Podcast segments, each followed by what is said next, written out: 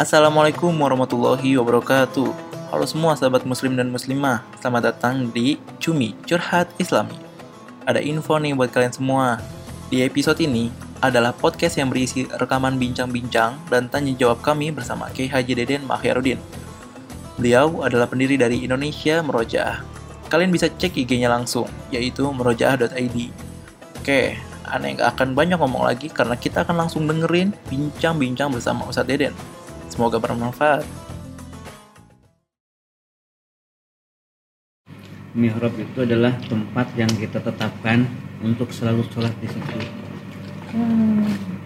Oleh karena itu mihrab tersebut tidaklah ber, tidaklah punya hukum seperti masjid.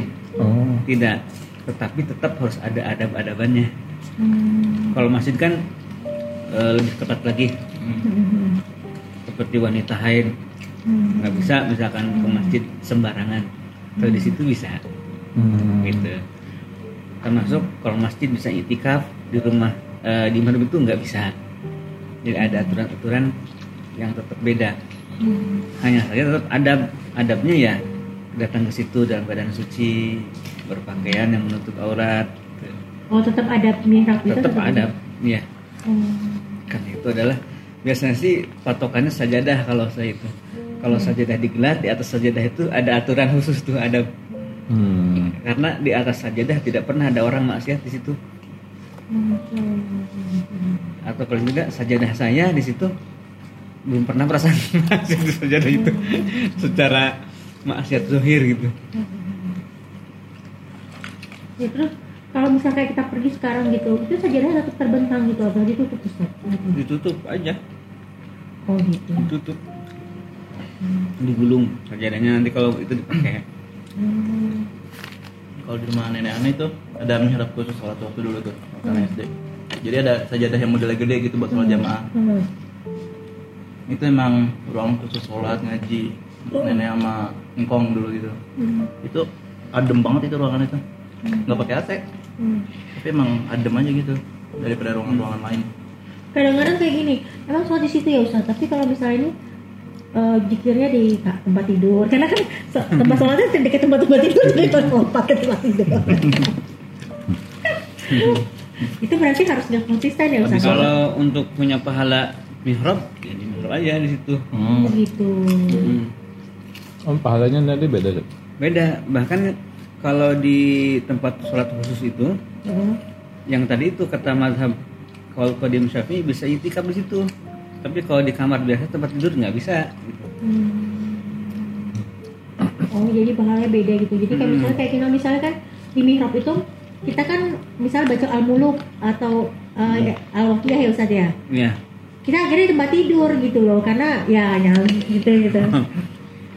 Sebenarnya kalau ngaji Quran di mana aja hanya saja kalau ingin dapat keutamaannya Heeh. yang lebih gitu di situ Bentar dulu mbak, ngunyah dulu Ustaznya. Iya bener. Pertanyaan dia dicecer.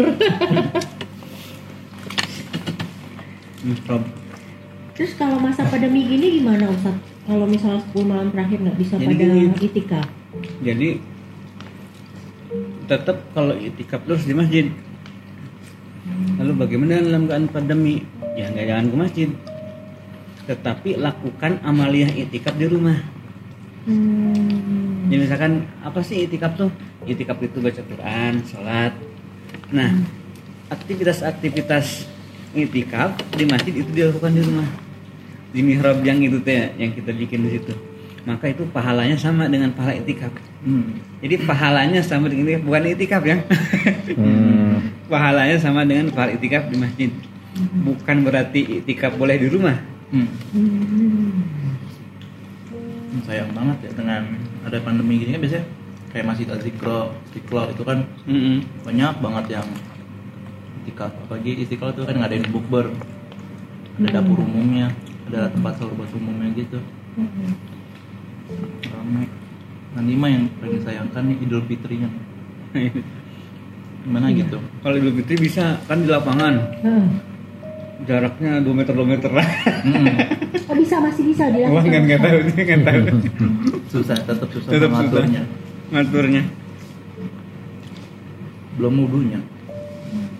Eh kalau dulu rumah masing-masing bisa. Yang paling keren tuh bisa nggak dilakukan? Sholat id from home. Nah itu tuh. Belum ada fatwa tuh. Istiqlal misalkan jadi kiblat utama siaran.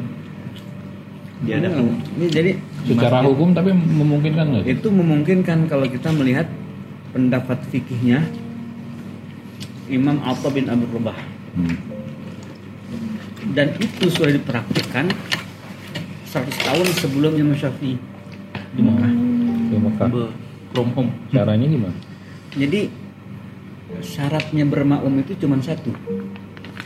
Innama ju'ilal imam liyutamma bihi kata Nabi.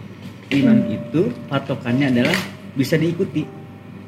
Jaraknya terserah mau berapa mil yang penting selama makmum bisa mengakses pengetahuan tentang gerakan imam maka sah. Hmm. Misalkan di istiqlal sholat, tapi kita juga mengetahui misalkan karena ada Oh TVRI. ada apa namanya Cara. ini hmm. Oh, bisa ya? Iya. iya TVRI pas Idul Fitri nyariin istiqlal kan. Iya. Hmm. Bisa juga kita nyetel aja itu. Apa yang di Arab itu kan ada sholat sholat Ya, Ah, kan? ah, tapi ada syaratnya lagi Beda jam. jamnya harus sama Nah, nanti di Arab di Arab Arab tuh lebih dulu apa lebih belakang? Belakangan. Belakangan. Berarti Bisa jadi lebih dulu dia kemarin udah lebaran dulu gitu. Oh gitu, Ustaz. kita Iya. tiba-tiba jam 11 malam aja ngapain? jadi syaratnya itu Ikutin dia. syaratnya Ide banget ya gue. sholat malam sholat id jam 10 baru mulai kita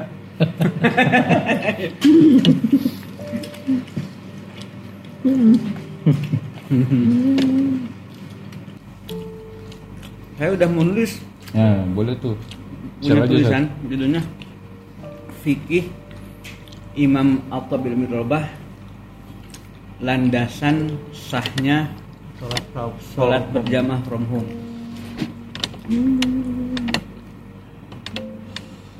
dan riwayatnya sohih ya riwayat pendapat itu benar-benar dari Imam Atta bin Rabah itu sohih karena langsung ditulis riwayat oleh Imam Syafi'i Hmm. dalam kitab Al-Um ditulis Apaan tuh? Akal, akal lah nanti bikin kalau bang mau hmm, live streaming, akal, sholat id. imamnya di rumah ini orang belum sendiri Nah, kita suruh sedenin nginep cat nginep. Nanti Ustaz, eh bang, Mas Tirta di situ tuh jagain gini.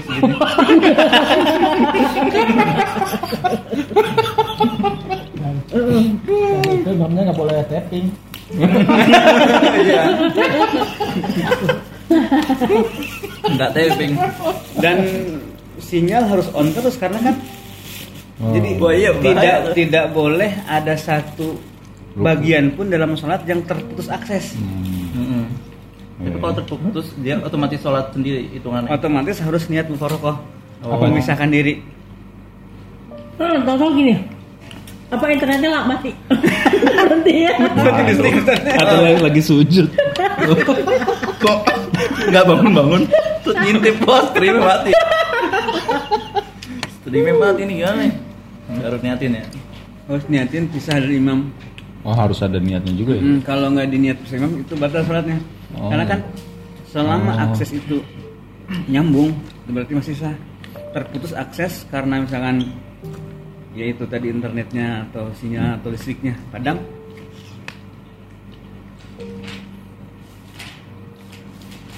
Jadi kalau niat memutus imam, pahalanya tetap dapat. tetap dapat Oh. Tuh. Eh, eh, Burhan walaupun istri lo di di Batu, Hmm. lo bisa tetap jamaah sholat. Hmm?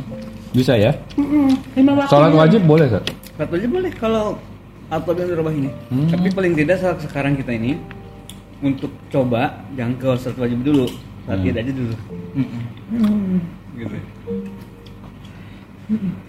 Jadi Itu tuh. nanti satu jam sebelum streaming dijelasin. Nanti kalau tiba-tiba ada streaming yang terputus, silakan para jamaah untuk melakukan niat apa tadi namanya?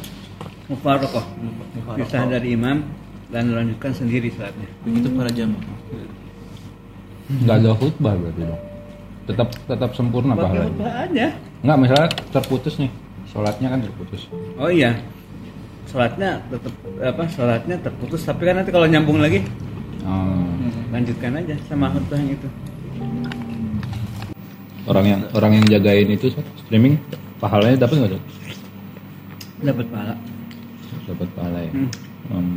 bahkan satpam itu satpam ketika sholat jumat digelar ada rusuh dia untuk nggak ikut sholat jumat demi menjaga keamanan Terus satpam itu ketika sholat jumat di sini dia gini aja nggak sholat jumat Nah, tapi pahalanya punya dia Masya Allah. Hmm. Habis itu diganti sholat zuhur ya? Apa nggak sholat zuhur dia habis itu Kayak di Mekah gitu kan Ustaz ya. Tapi kalau misalnya itu Ya. apa namanya? Yang jaga-jaga ngomong apa? ya nggak nggak pada sholat itu maksudnya nggak pada sholat ikut berjamaah Mm-mm. tapi pahalanya dapat karena justru kalau mereka ikut sholat bisa kacau Tapi yang perempuan ikutan Ustaz. Nanti kalau udah sepi dia ikutan sholat juga ikutan nah berjamaah. ya Oh, Jadi kayak yang sholat perang gitu ya kalau dia ganti modelnya. Iya. Ini kalau satpam ikutan sholat bareng, makmum juga husuk. Takut yang kepalingan dan, dan, dan jadi bahaya. Karena pas dari masih kecil tuh bingung kok nih orang nggak sholat kan eh, sholat id di TVRI kan kayak nggak tahu delay nggak tahu emang lebih lama ya. Jadi di musola- eh, di masjid di lapangan Hmm. udah selesai di TVRI belum gitu kan. Ada yang ngeliat yang sholat ini ya. Itu gara-gara khutbahnya lama Iya. sama sambutannya. Ya Ustaz ya. Hmm. Kalau sholat Idul Fitri emang ada batasnya nggak sih Ustaz? Maaf ya, dipotong.